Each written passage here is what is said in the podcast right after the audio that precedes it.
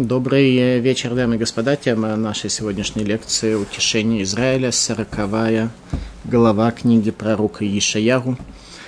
Эту главу Хазаль, еврейские мудрецы, установили нам для чтения в шаббат после 9 ава, шаббат Нахаму. Так она и начинается. Нахаму, Нахаму Ами, Йомар Лукихем. Утешайте, утешайте народ мой, говорит Бог ваш. Шаббат после 9 ава, утешение народа Израиля. В предыдущей лекции мы отметили, что книга пророка Ишаяху по своей сути делится на две части.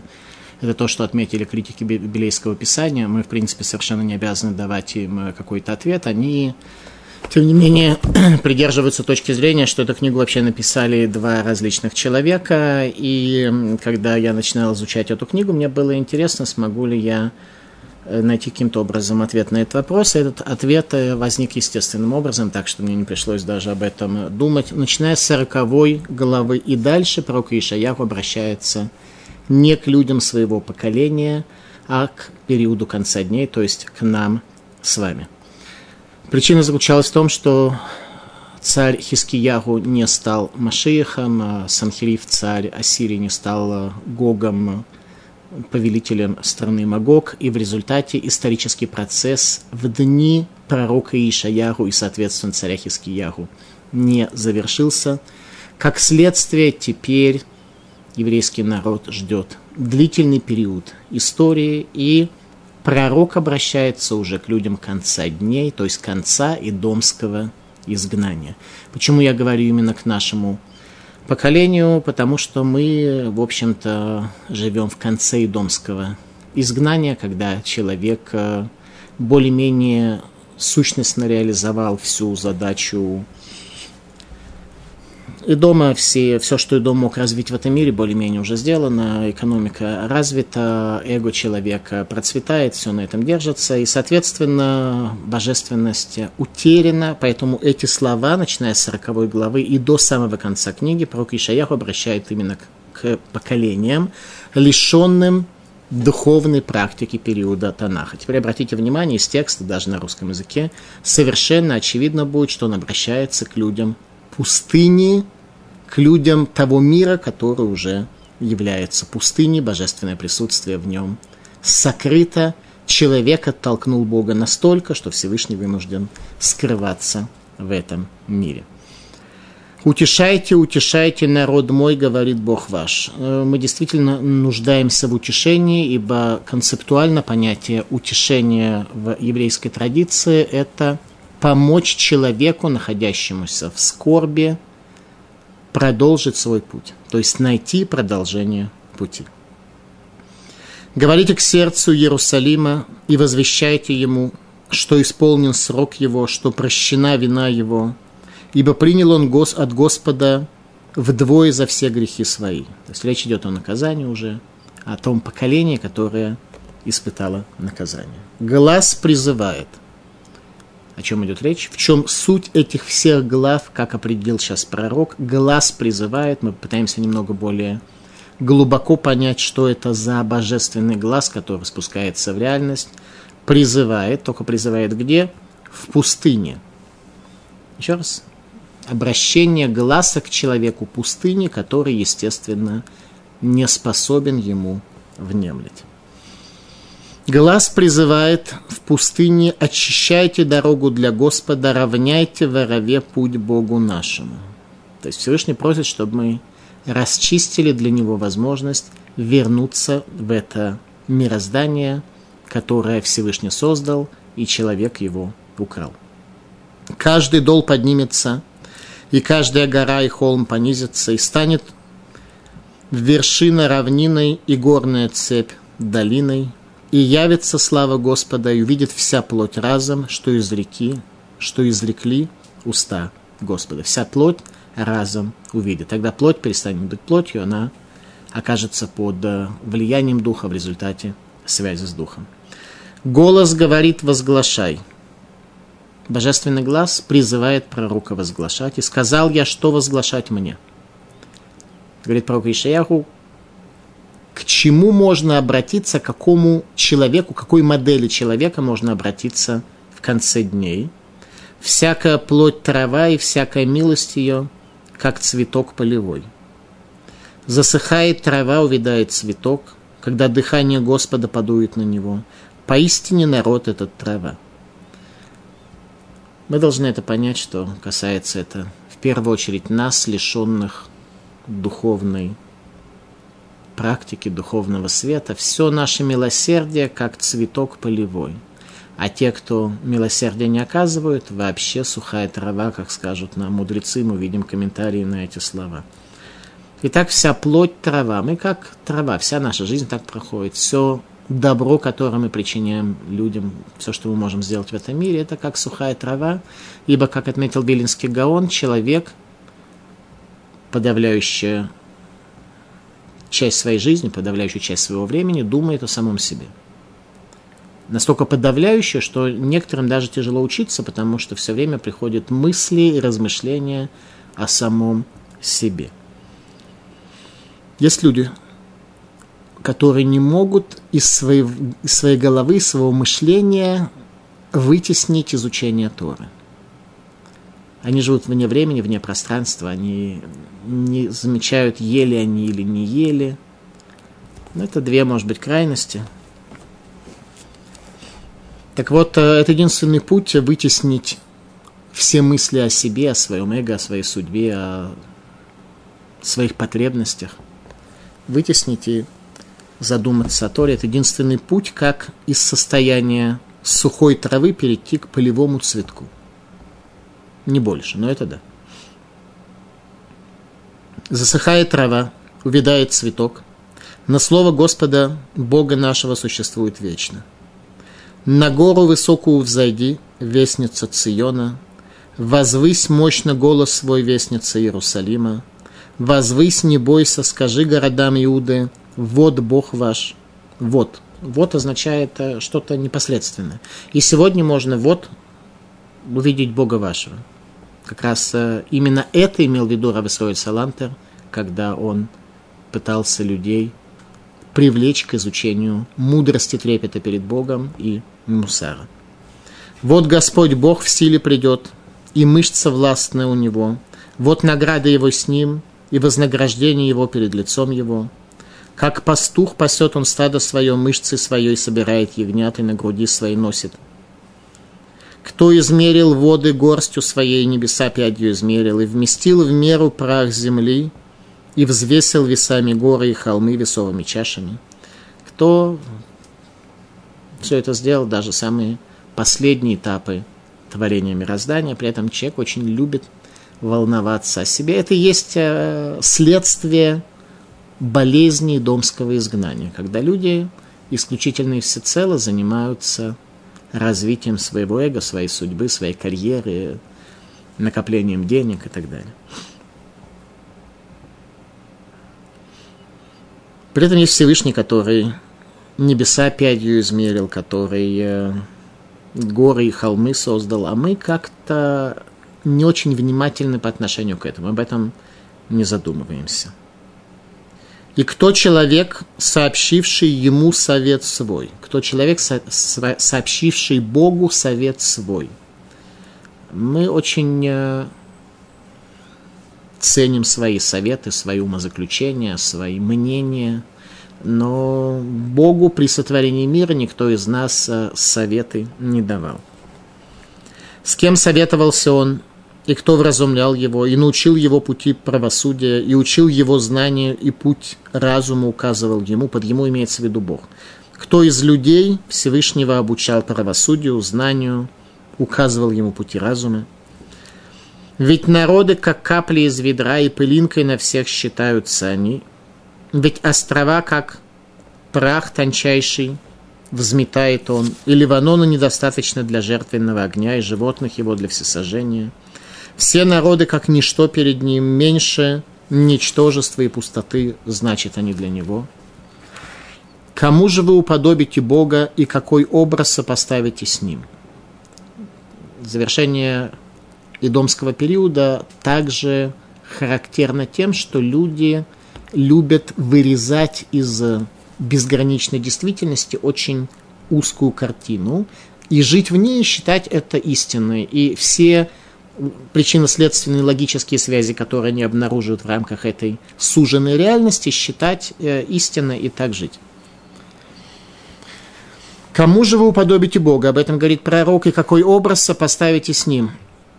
Идола, которого отливает мастер, а плавильщик покрывает его золотом и приделывает серебряные цепочки. Это более-менее то, что мы делаем сегодня. Идол, выплавленный мастером из золота, и к нему серебряные цепочки мы добавляем, и вот этими вот идолами и оперируем в своей жизни – для принятия решений, для реализации себя в этом мире, для того, чтобы достать все, что нам необходимо. Кто беден для такого приношения, выбирает дерево негниющее, у кого нет золота, приходится деревом э, удовлетвориться. Ищет себе мастера искусного, чтобы изготовить идола нешаткого. Разве не знаете? Разве не слышали вы? Разве не сказано вам? от начала, разве не поняли вы оснований земли? Тот, кто восседает над кругом земли и жители ее, как саранча перед ним, он распростер небеса, как тонкую завесу, раскинул их, как шатер для жилья. Это все, что сделал Всевышний. Тот, кто обращает князей в ничто, судей земли ничтожеством делает. Как будто не были посажены они, не были посеяны, как будто не укоренился в земле ствол их – Лишь дунул он на них, высохли они, и вихрь, как соломинку, уносит их. И кому уподобите вы меня, чтобы я сравним был с ним, говорит святой? Кому мы можем уподобить Всевышнего в сотворенном им мироздании? Поднимите глаза ваши в высоту небес и посмотрите, кто сотворил их. Тот, кто выводит воинство их счетом, всех их по имени называет – он от великого могущества и от мощного силы никто не скроется. Для чего говоришь ты, Яков, изрекаешь Израиль, сокрыт путь мой от Господа и суд мой ускользает от Бога моего.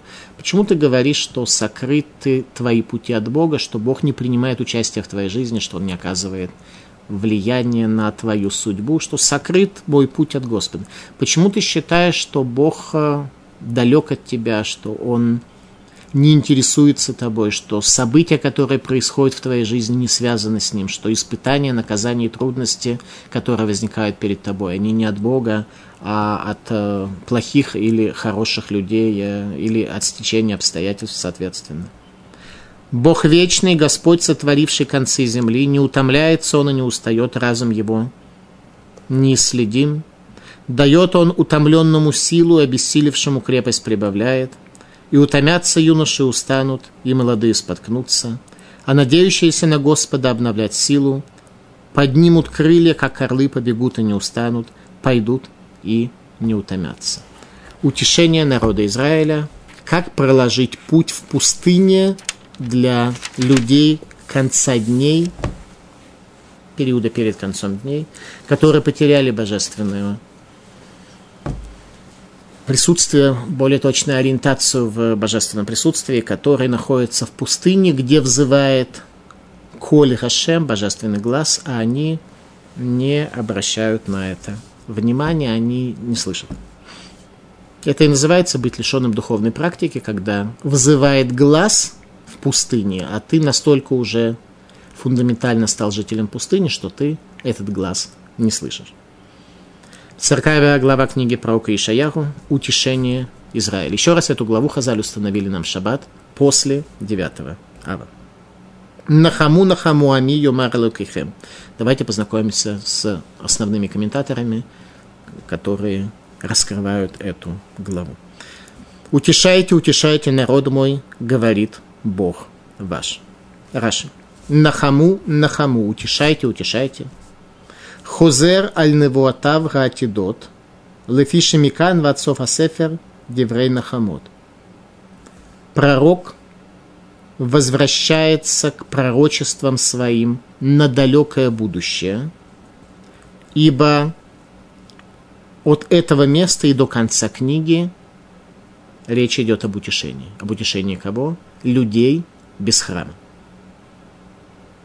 Утешение, еще раз мы дали определение утешению согласно тому, как наши мудрецы это сформулировали. Утешение – это помощь человеку в продолжении пути. Какая проблема происходит у человека, который, не дай бог, что-то потерял в материальном смысле или потерял близкого родственника, то ему тяжело, он э, плачет, э, слезы, которые застилают глаза, являются свидетельством того, что человек не видит продолжения пути, он не видит, как ему идти дальше. Почему мы плачем именно глазами?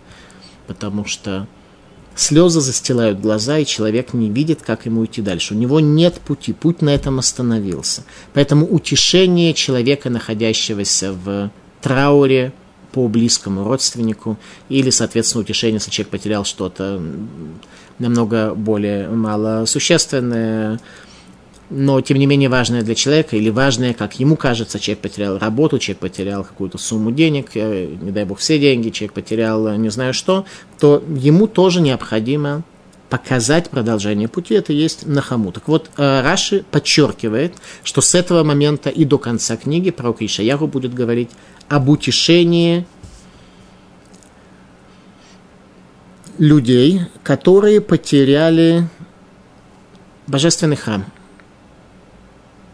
Нахаму отам навиай нахаму эт ами, продолжает Раши. Здесь дается повеление пророкам утешать народ мой. Мидраш отмечает, что на самом деле утешение положено хозяину дворца, который был разрушен и сожжен огнем. Мы в условиях пустыни, которая образовалась после пропажи Иерусалимского храма, как-то стараемся жить. И хотя источники благословения сокрыты, и хотя мироздание изменилось, наступил тяжелый мрак, о чем говорил пророк Ирмиягу, мы это с вами учили, что не дайте храму быть разрушенным, говорит пророк Ирмиягу, иначе ваши ноги споткнутся в условиях мрака. Этот мрак наступил. И мы стараемся в условиях этого мрака в пустыне построить себе дома, жить, э, продвигать карьеру. Это есть концепция идомского воззрения. То есть уламазе, этот мир. Мы стараемся в этот мир как можно больше развить для себя, для своих собственных целей. При этом Мидраш отмечает, что на самом деле утешение положено хозяину дворца, который был разрушен и сожжен огнем. То есть у нас, у большинства из нас худо-бедно есть какие-то дома. У Бога в этом мире дома нет. Поэтому Мидраш понимает «нахаму нахаму ами», «нахамуни нахамуни ами», «утешьте меня, утешьте меня, народ мой». Всевышний просит, чтобы мы утешили его. Потому что Всевышний на самом деле потерял путь того, как можно обратиться к сердцу человека. Глаз его взывает в пустыне, а люди на работу идут. Рацада какой? О предназначении изгнания. Шамру Хазаль. Дыши тасфолехем гирим, вазг шиюцимихем колихак душа вахахаим, аз якуям вело есарид лабейтисав. Обратите внимание, Равцад Ракоин говорит именно о предназначении изгнания в контексте слов пророка Ишаяху. И говорит он следующее, что сказали наши мудрецы, что прежде чем что э, изгнание было предназначено для того, чтобы присоединились к еврейскому народу геры, пришельцы – и когда из них, попытаемся понять из кого, выйдет вся святость и жизнь, Укшаюцию мирем коли как душа вахаим, когда из них выйдет вся святость и жизнь, а за якуям вело ясарид тогда исполнится и не останется остатка от дома Исава. Все подчеркивает лишний раз, что речь идет о наших с вами поколениях периода завершения исторического процесса. Когда я говорю о завершении исторического процесса, то имеется в виду, что еврейский народ ожидали четыре изгнания – вавилонское, персидское, греческое, римское.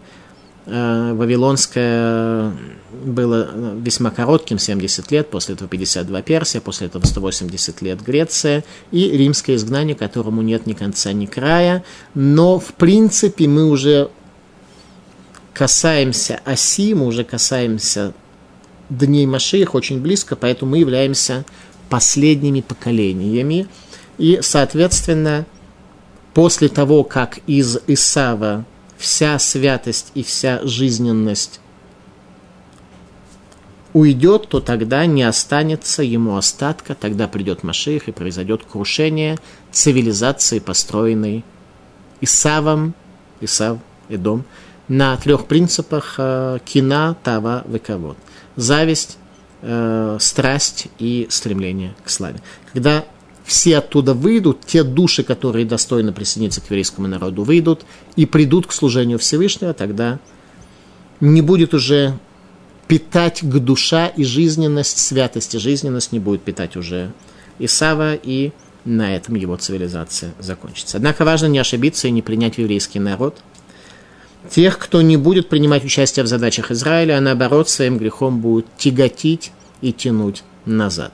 Поэтому все в Израиле сегодня обсуждения всевозможных альтернативных гиюров – Э, все это, безусловно, крайне негативно, потому что под гиюрами мы понимаем людей, которые присоединяются к еврейскому народу для того, чтобы тянуть нашу ношу служения, для того, чтобы прийти к тем великим задачам, которые Всевышний поставил перед еврейским народом. Соответственно, гиюр, возвращение к более точный переход к еврейству, тоже должен быть великим, а не поставленным на поток э, неким э, процессом обучения кого-то где-то базисным элементом в иудаизме, с тем, чтобы его после этого формально принять в еврейский народ, и чтобы они там тянули нас назад. Говорите к сердцу Иерусалима и возвещайте ему, что исполнен срок его, что прощена вина его, ибо принял он от руки Господа вдвое за все грехи свои. С разрушением храма Всевышний помиловал еврейский народ, и близость Бога вернулась к нам, Всевышний продолжает пытаться привести нас к изменению. Поэтому Всевышний обращается к пророку, говорите сердцу Иерусалима, возвещайте ему, что исполнен грех его, и что Всевышний наказал его вдвое за все грехи его. Наказание вдвое за грехи. Это нормально? Правильно? Если грех был э, очень большой, так, э, может быть, и, в один, и один раз достаточно наказать э, соответственно греху. Если надо наказывать кратно какому-то числу, то почему кратно двум, может быть, можно наказать в десятеро? Будет ли это тогда справедливо? Почему пророк определяет наказание двойным? Давайте посмотрим, что об этом говорит Клиякар. Сказано так. Векисалка даатеха, шилку бекихфлалаем ютер мимаша хату, тебе может прийти в голову, что они будут наказаны, они, в смысле мы, мы, еврейский народ, будем наказаны вдвое соответственно нашим грехам. Кейнзами мидат баля рахамим из бараха. Это не соответствует свойству милосердия Всевышнего. То есть наказание должно быть э, согласно преступлению, то есть однократное, а не двукратное. Эла ках перушо. Ну, таково объяснение сути этого двойного наказания. Как сказал об этом пророк Армиягу, киштайм раот асуими, оти азву, Макор маем хаим лахцов лагем беэрот беэрот нишбарим ашер хилу маем. Ибо двойное зло сделали они, меня оставили источник воды живой для того, чтобы выкапывать себе колодцы, колодцы, которые трескаются и не держат воду. Человек оставил источник воды живой, и, как следствие, поскольку нуждается в воде, вынужден выкапывать все колодцы, чтобы там в результате неких процессов гравитации какая-то влага собиралась, и емкость была какая-то, где бы у него хранилась вода на его собственном депозите. Соответственно, это и есть двойной аспект наказания. Первый, первое наказание – это объективное, когда Всевышний как источник живой воды перестает э, изливать человеку свои воды. И второе, это когда человек трудится над созданием колодцев, которые ломаются и воду не держат. То есть первое, первый аспект наказания – это наказание божественное, а второй – это то, что сам человек не получая благословения от Всевышнего, портит, сам наказывая себя. Иными словами, э, чем больше мы в, под влиянием идомской цивилизации находимся, чем больше мы стараемся построить всевозможные колодцы для того, чтобы избежать связи с источником воды живой, тем жизнь наша складывается сложнее. Равцада какой излюблено? Кинерца вона, ибо был прощен грех его. Вегуаль дерех шамру им юхатеехем кашаним кашела гелбину гайну шездонот на сотке схует. Ибо был прощен грех твой. И это то, о чем сказано, что если были грехи ваши, красные, как э, багреница, то они станут белыми, как снег. А именно, что грех превращается в заслугу. Если человек исправляет свой грех, то Всевышний не только прощает его, но этот грех превращается ему в заслугу, что человек пал, грех был над ним, и он, несмотря на это, поднялся, несмотря на это, он исправил свою судьбу, свою жизнь. Таким образом, грехи превращаются в заслуги, ибо управление Всевышнего по отношению к человеку, ко всему миру, это хангагата и худ, управление его единством. Если человек пришел к единству Бога и исправил свои грехи, то это ему засчитывается в заслугу. Коль куреба мидбар. Глаз вызывает в пустыне. Очищайте дорогу для Господа, равняйте в Араве путь Богу нашему. Очищайте дорогу для Всевышнего, это глаз, который взывает в пустыне. Мидраш Гада. Всевышний разыскивает свой народ там, где их потерял, в пустыне. Рацаду какой? Веаколязе рура бат коль гаюцебе хольем. Этот голос – это эхо, которое звучит каждый день. Мидбар шигумаком харув легамри, царих ласот Хашем. Пустыня, которая является абсолютно пустой, опустошенной, обезвоженной. Необходимо сделать там путь для Всевышнего, чтобы Всевышний мог прийти к нам, а мы могли бы прийти к нему. Что это за голос, который взывает? Это необходимо понять немного более глубоко. Вильнинский Гаон на книгу Мишли дает следующее объяснение, что в Торе есть четыре составляющих. Дибур, коль, тохеха, эца. Дибур – речение, коль – зов, тохеха – увещевание, эца – совет. Что такое дибур?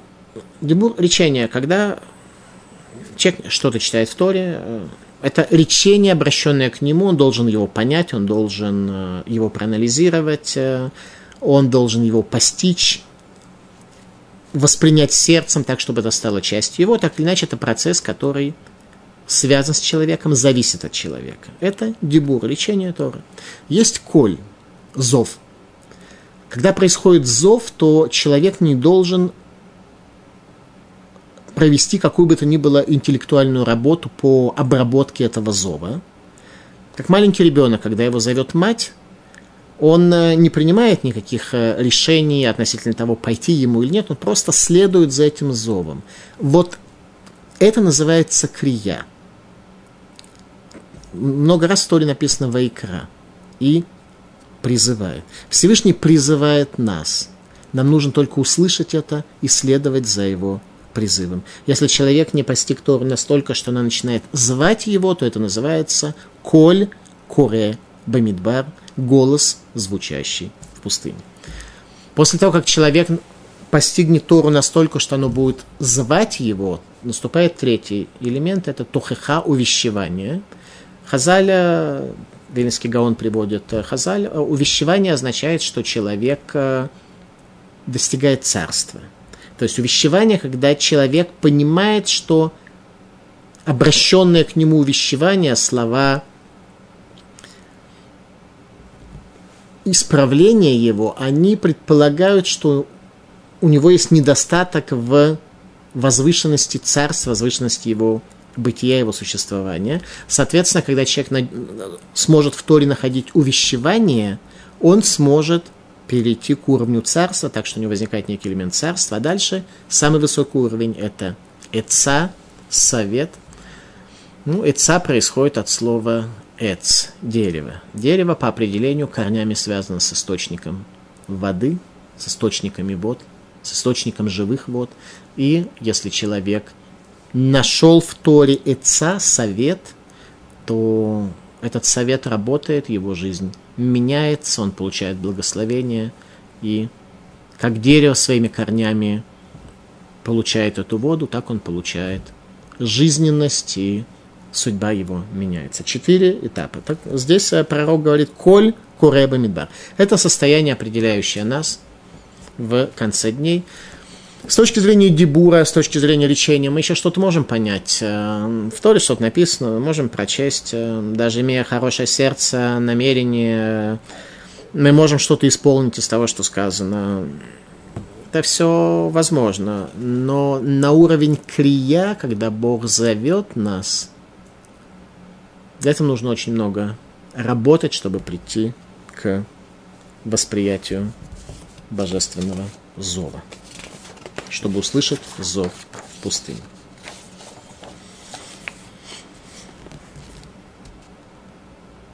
Если мы да услышим, то произойдет преобразование пустыни. Каждый дол поднимется, и каждая гора и холм понизится, и станет вершина равнины и горная цепь долиной. Изменение рельефа местности в мироздании. О чем это говорит, что должно произойти в пустыне, почему горы должны пасть, а что там э, холм понизится. Продолжение пророка. «И явится слава Господня, увидит всякая плоть разом, что это извлекли Слово Господа». То есть изменение рельефа местности в результате приведет к тому, что люди начнут постигать Всевышнего. Изменение рельефа местности. Ликутая лохот – Зепхина эльюним лемата ватахтоним лемала, шазейкар пхината даат. Это аспект того, что высшие находятся наверху, а нижние находятся наверху, что является сутью аспекта знания. Этот мир, мир пустыни, мир обмана, в нем э, нижние находятся наверху. Они воцарились на пустыне, а возвышенные обычно придавлены. Праведниками пренебрегают, а нечестивцы властвуют. Тура забыта и искаженная реальность. Искаженная реальность и называется пустыней. Сказано в, в Торе в книге Бамидбар. У Мимидбар Матана и от пустыни подарок, дословно. Уми матана нахлель, уми нахлель бамот, уми бамот хагай, ашер басде муаб, роша пизга, венишкефаль пней Шимон. Текст немножко сложно переводить, потому что, в принципе, это как бы географические названия, которые повествует о путешествиях еврейского народа по пустыне перед тем, как они вступили в землю Израиля. Тем не менее, каждая эта точка имеет какое-то значение, имеет э, определение. Мимидбар из пустыни они пришли в Матана, то есть человек приходит в состояние подарка. От Матана, от подарка Нахлиэль, наследие Бога. От Нахлиэля Бамот, возвышение. Речь идет о человеке, который действительно прошел этот путь и удостоился. Убибамот от возвышения, Гагай долина, то есть наоборот от возвышения, падение, долина, которая направлена в сторону Муава, Нишкафа, с, с которой образуется вид на запустение, на опустошение. То есть как-то, видимо, если не совсем правильно оказаться на высоте, то очень быстро можно пасть с нее, так что ты окажешься в долине, обращенной в запустение. Это то, чему нас учит Тора в книге Бамидбар. Это дворим. Тора к нам обращает, но на самом деле здесь есть элемент и, как мы сказали, и крия, и зов Торы, чтобы мы устремились к истинному наследию. В этом есть и тухаха, увещевание. Когда ты чего-то достиг, то попытайся понять твои достижения, они ну, святые, грубо говоря, или нет. И главное яйца, какой совет можно из этого извлечь для себя. Талмуд трактат Юрвин помогает нам немножко постичь, э, соответственно, четыре этих измерения любого повествования Торы. И мадами симацмо кемидбар. Если человек помещает себя как пустыню, то есть побеждает свое тщеславие, свое высокомерие – Тора нет налоба матана, тогда Тора дается ему в подарок. Как то сказано, мамидбар матана, от пустыни подарок. Человек, который принизил себя, он в подарок получает знание Торы, что изменяет всю его жизнь. Вследствие этого, киванши нет налоба матана, поскольку получил он Тору в подарок, нахало эль, тогда Бог дал ему свое наследие. То есть божественное наследие этого человека. Как то сказано, у Миматана нахлеэль от подарка наследия Бога. Бекиванша нахалоэль, когда он получил божественное наследие, он поднимается до величия, как сказано, у Минахлель бамот. От нахлель, от божественного наследия, бамот возвышения. Когда человек уже оказывается на возвышении, сказано, не все в этом мире могут удостоиться двоих столов и стола этого мира и стола будущего мира. Вим мегис либо, если при этом, удостоившись высокого положения, человек проявляет грубость сердца, ну, он начинает себя действительно считать достойным и существенным и так далее. Ракодыш Баругу Машпило, тогда Всевышний опускает его, а это очень тяжело. Когда с вершин человек падает вниз, это очень тяжело. Как то сказано, у Мибамота Хагай от возвышений долина, и куда эта долина направлена? Эльпней Раишимон – пуст... в опустошение, в пустоту, в ничто. Соди рази. Элу Исраэль, шарутфим цедек вегулхим дерах ешара, вехая арон гулех лифнегем уми яшера драхим шенемар, коль ги насеве, коль гар гаво ишаплу, ишпилу, вехая раковлы мишор.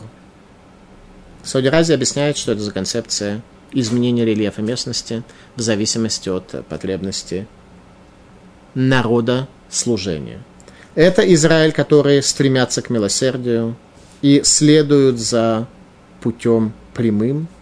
И будет, что ковчег завета следует э, перед ними, и он выпрямляет их пути. Как то сказано, всякая долина будет поднята, всякая высокая гора будет опущена, и будет тебе равнина. Речь идет о пути человека. Если человек удостоится божественной, божественного благословения, то тогда Всевышний выравнивает его путь, и никакая высокая гора и никакая долина не могут помешать ему в его движении. Какой центральный принцип для человека, как ему идти по жизни, которая иногда очень похожа на джунгли, иногда намного хуже джунгли, поскольку там э, добавлен человеческий фактор, э, когда люди вредители и разрушители причиняют тебе ущерб, как сказал э, пророк Ишаяху, Махриваеху миарсаех мемех яцау, что разрушители твои, судьбы еврейского народа, и уничтожители твои из среды твоей выйдут. Когда мы живем в мире, где разрушители и уничтожители находятся в нашей среде, и они не бездействуют, а строят свою карьеру, то как жить в такой э, реальности? Саба из Кельма один из трех э, самых э, великих учеников, самых близких учеников Раба Исроиля Салантера, основателя Мусара. Под Мусаром мы понимаем мудрость трепета. Та мудрость, которая даст тебе возможность постичь трепет перед Богом. Саба из часто повторял 37-й псалом, 37 стих. 37, двоеточие, 37, легко запомнить. Шмор там уре яшар ки ахарит лаиш шалом. Соблюдай цельность и видя прямо, ибо будущее такого человека – мир. Саб из Кельма говорил, что мы не должны чрезмерно ухищряться для преодоления всех пропастей и высоких гор, мы должны всего лишь соблюдать цельность и видеть прямо, и концом такого человека будет мир. В конечном счете такой человек придет к миру, он потеряет что-то на пути в начале, в середине этого пути. В конечном счете он придет к миру, но тот, кто очень хорошо умеет э, бороться с изменениями в рельефе местности, умеет э, на гору подняться и в долину спуститься, и ухитриться, и нужных людей э, подкупить, э, и с ними договориться, нарушив какие-то духовные принципы свои и так далее, то Ахрит лаишазе шалом лойе. Концом такого человека мир не будет. Коэлит Яков.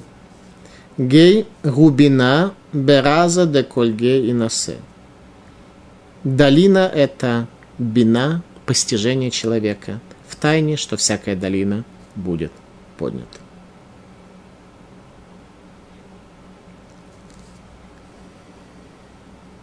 И явится Слово Господне, когда человек исправит э, себя, когда он поднимется на истинные высоты, и явится слава Господня, увидит всякая плоть разом, что изрекли уста Господа. Что это, то есть все это изрекли уста Господа. Сефер по ним Яфот.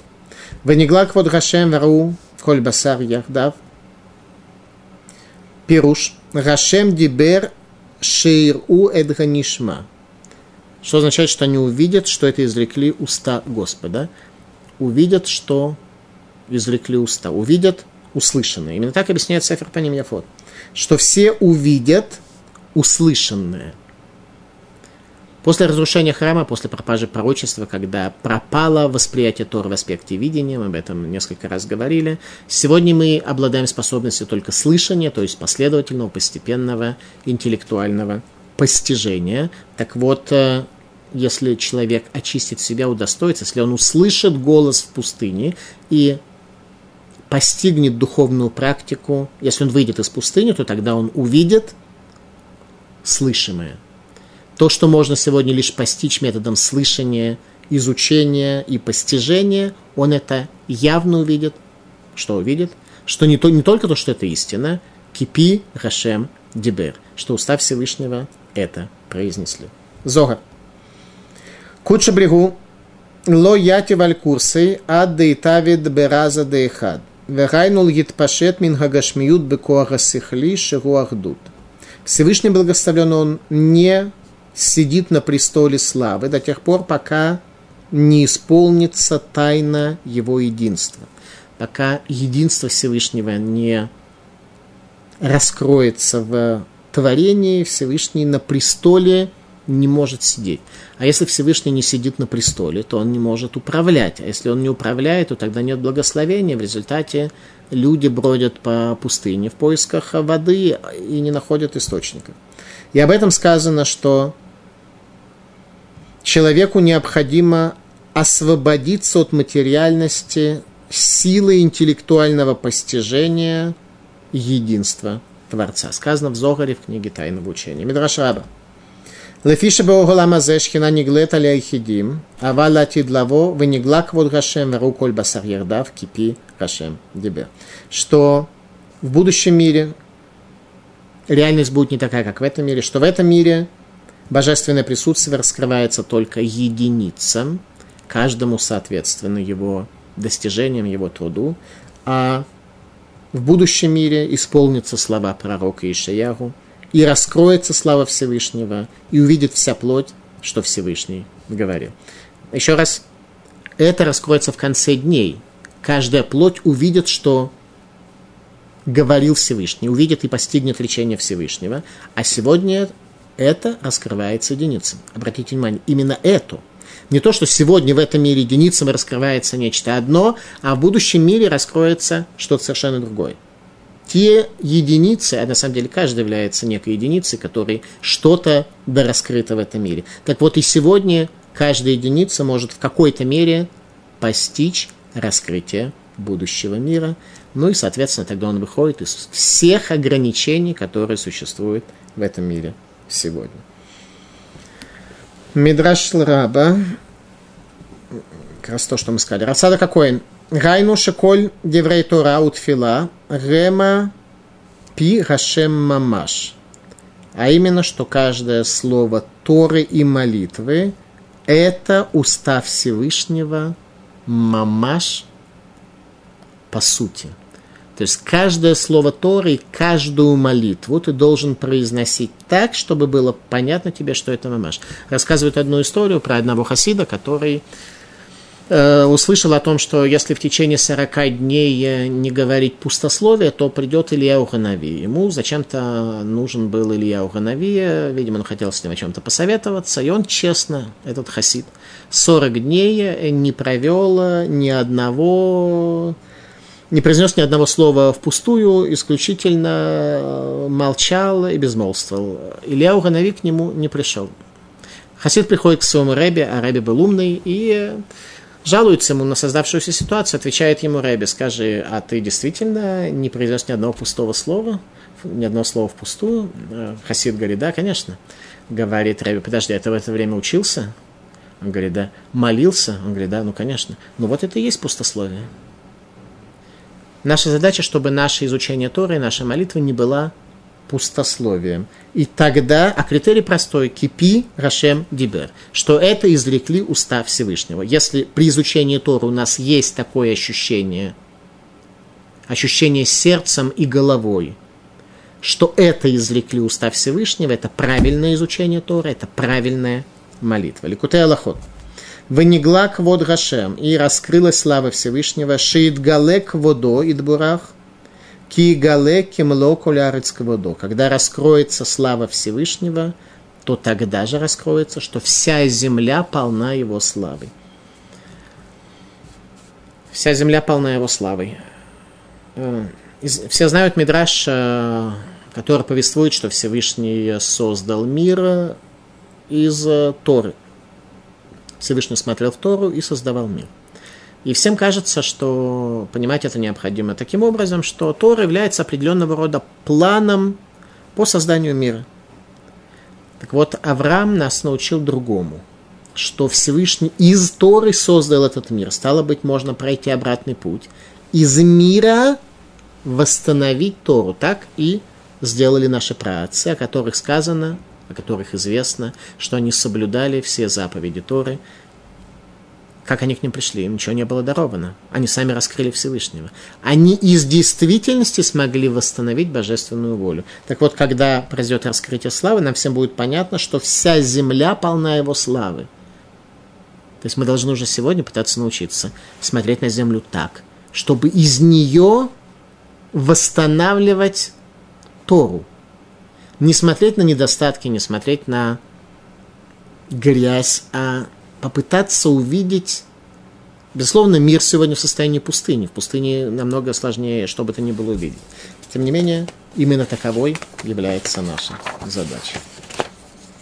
Об этом сказал царь Давида в Теилим.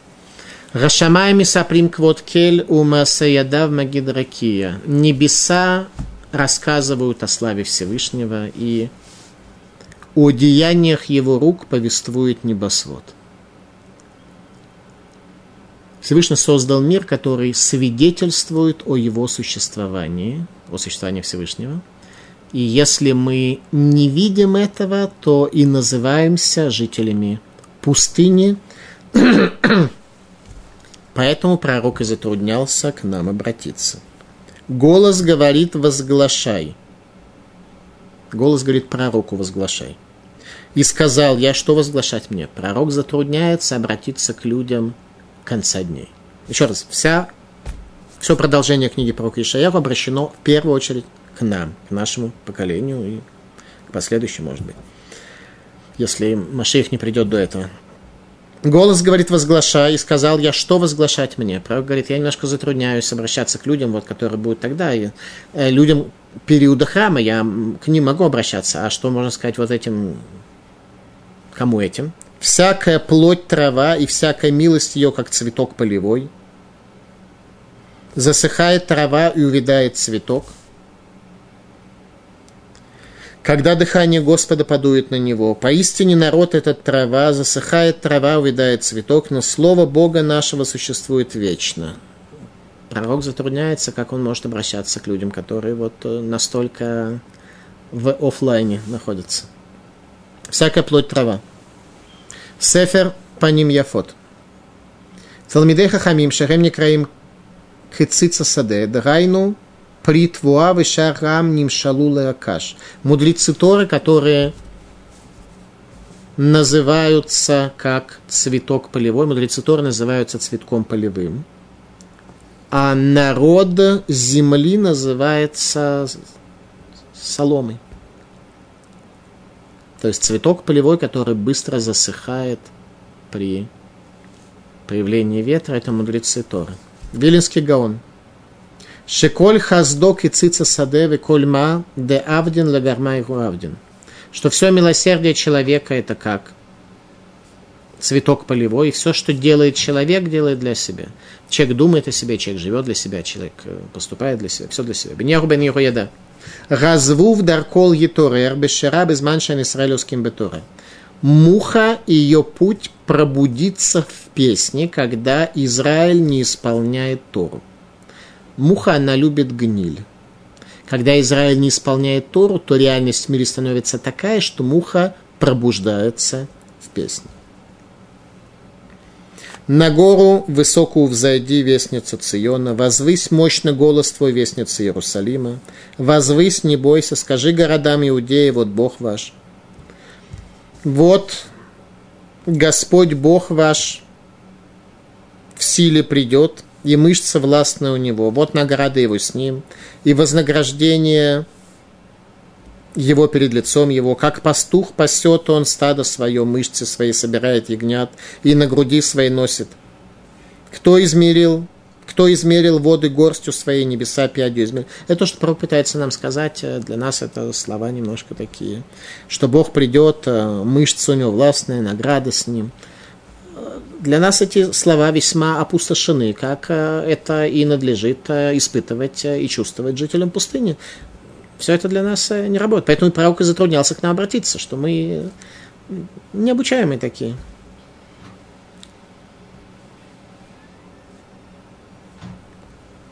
Кто измерил дух Господа? Кто человек, сообщивший ему совет свой? С кем советовался он? И кого? И кто вразумлял его? И научил Бога путям правосудия. Человек любит судить, любит э, пути правосудия, любит э, мыслить, любит пустословить, обсуждать, потому что у человека особое желание силой своего речения править миром. Суть любви людей к бессмысленным заседаниям и пустословиям, потому что сказано Кимелаха Двар Мелах Шелтон, Кидвар Мелах Шелтон. Мелах – бедворо ямидарец, что слово царя власть человек словом, Всевышний словом своим установит землю. Слово имеет глобальную глобальную силу. И человек очень любит э, говорить, потому что когда он что-то говорит, у него возникает ощущение, что он хозяин, он своим словом решает судьбы и так далее. Так вот, э, Всевышний говорит, с кем из вас я советовался, и чье мнение я спрашивал, и кто из вас принимал участие в сотворении мира. Тем не менее, человек любит сам э, судить, сам принимать решения, сам, сам, сам, и совершенно не задумывается о божественном присутствии, которое находится в этом мире, и его могло бы спасти от... Э, Все народы, как ничто перед ним. Кому же уподобите вы Бога? Обращается Всевышний к упрощающим божественную реальность мироздания. Какой образ сопоставите с ним? Идола, которого отливает мастер, а плавильщик покрывает его золотом и приделывает серебряные цепочки, а тот, кто беден, берет деревяшку и из нее что-то там выстраивает. Говорит об этом Алден. Вельмите дам юнель, кому вы будете Бога уподабливать, кому можете уподобить Бога. А темра мистапким баехолет гаэле мале автахато, Умидабрим алав кеалькох мукбаль бальхома. Вы, сомневающиеся в способности Всевышнего исполнить обещание свое и говорите о нем как о силе ограниченной, наделенной материей. Это есть наша проблема. Мы любим властвовать в этом мире и Всевышнему не готовы дать власть э, над своей судьбой, над своей жизнью. Если только мы попробуем немножко отпустить вожжи, которыми мы управляем себя, и положиться на Всевышнего, то зачастую жизнь сложится совсем не так э, плохо, как могло бы. Своим сомнением мы ограничиваем божественное раскрытие на земле, что создает реальность сокрытия шхины. Всевышний отворачивается. Но это элементарно, также в отношениях людей. Если ты э, на кого-то полагаешься, если ты кого-то слушаешь, то такой человек невольно отвечает тебе взаимностью. Если ты сам управляешь, ты сам все знаешь, и, та, и ты сам-сам-сам, то тогда ситуация другая. Человек оставляет тебя и говорит, э, будь э, сам по себе, если такая уж ситуация. И кому уподобите вы меня, чтобы я сравни был с ним, говорит святой? Поднимите глаза ваши высоту небес, посмотрите, кто сотворил их. Тот, кто выводит воинство их счетом, всех их по имени называет. От великого могущества и мощного силы никто не скроется. Для чего ты говоришь, Яков, изрекаешь Израиль, сокрыт путь мой от Господа, и, суть мой ускольз... и суд мой ускользает от Бога моего. Разве ты не знаешь, разве ты не слышал? Бог вечный, Господь, сотворивший концы земли, да не утомляется он и не устает, и разум его не следим. Иногда люди говорят, что не ощущают они Бога, что путь Бога скрыт э, от человека, что Всевышний, наверное, не смотрит э, на э, меня, на мою судьбу, это его не интересует. Об этом сказал царь Давид в Теилим. Марабуту в хашер цафанта лереха, паальта лехусим беха негед адам. Сколь изобилие добра ты сокрыл для трепещущих перед тобой. Сколько ты делаешь для полагающихся на тебя перед лицом людей. Сколько Всевышний делает для людей. Писикта Дарав Карана. Ках асули бемидбар. Так вы поступали и в пустыне. Тогда, при исходе. Они осекемахем лабор лахем лехем каль. Я занимаюсь тем, чтобы обеспечить вас легким хлебом, кедерах шамалахим ухлим, вегем митрамим лефанай. Я кормлю вас хлебом, который едят ангелы, а вы восстаете и бурчите недовольны перед нами. Кабала. Во многих первоисточниках э, книг Кабалы сказано. Машамар не стара дарки мирашем шепагамба медаткета. Тот, кто говорит, сокрылись пути мои от Бога, он по гембамидат кетер, он искажает свойства короны, которая находится над десятью сферот божественного света и, соответственно, десяти сил, качеств души. Корона – это то, что включает человека, включает его десять. Если человек э, утверждает, что его путь от Бога сокрыт, это самый большой сбой, который может возникнуть короне человека. Завершает пророк и говорит, «Векавей Хашем яхлифу кох, я лук эверке на шарим, я руцу влою гау, илху влоюфу». А уповающие на Всевышнего, они обновят силы, поднимут э, крылья свои, как э, орлы, побегут и не устанут, пойдут и не утомятся. Жизнь их меняется. Э, пророк Ишаяру, 40 глава, увещевание людям конца дней после того, как царь Санхирив не стал Гогом, а царь Хискияху не смог стать Машиихом и привести этот мир к завершению исторического процесса. Так что нет у нас выбора, мы с вами должны это сделать. Спасибо за внимание.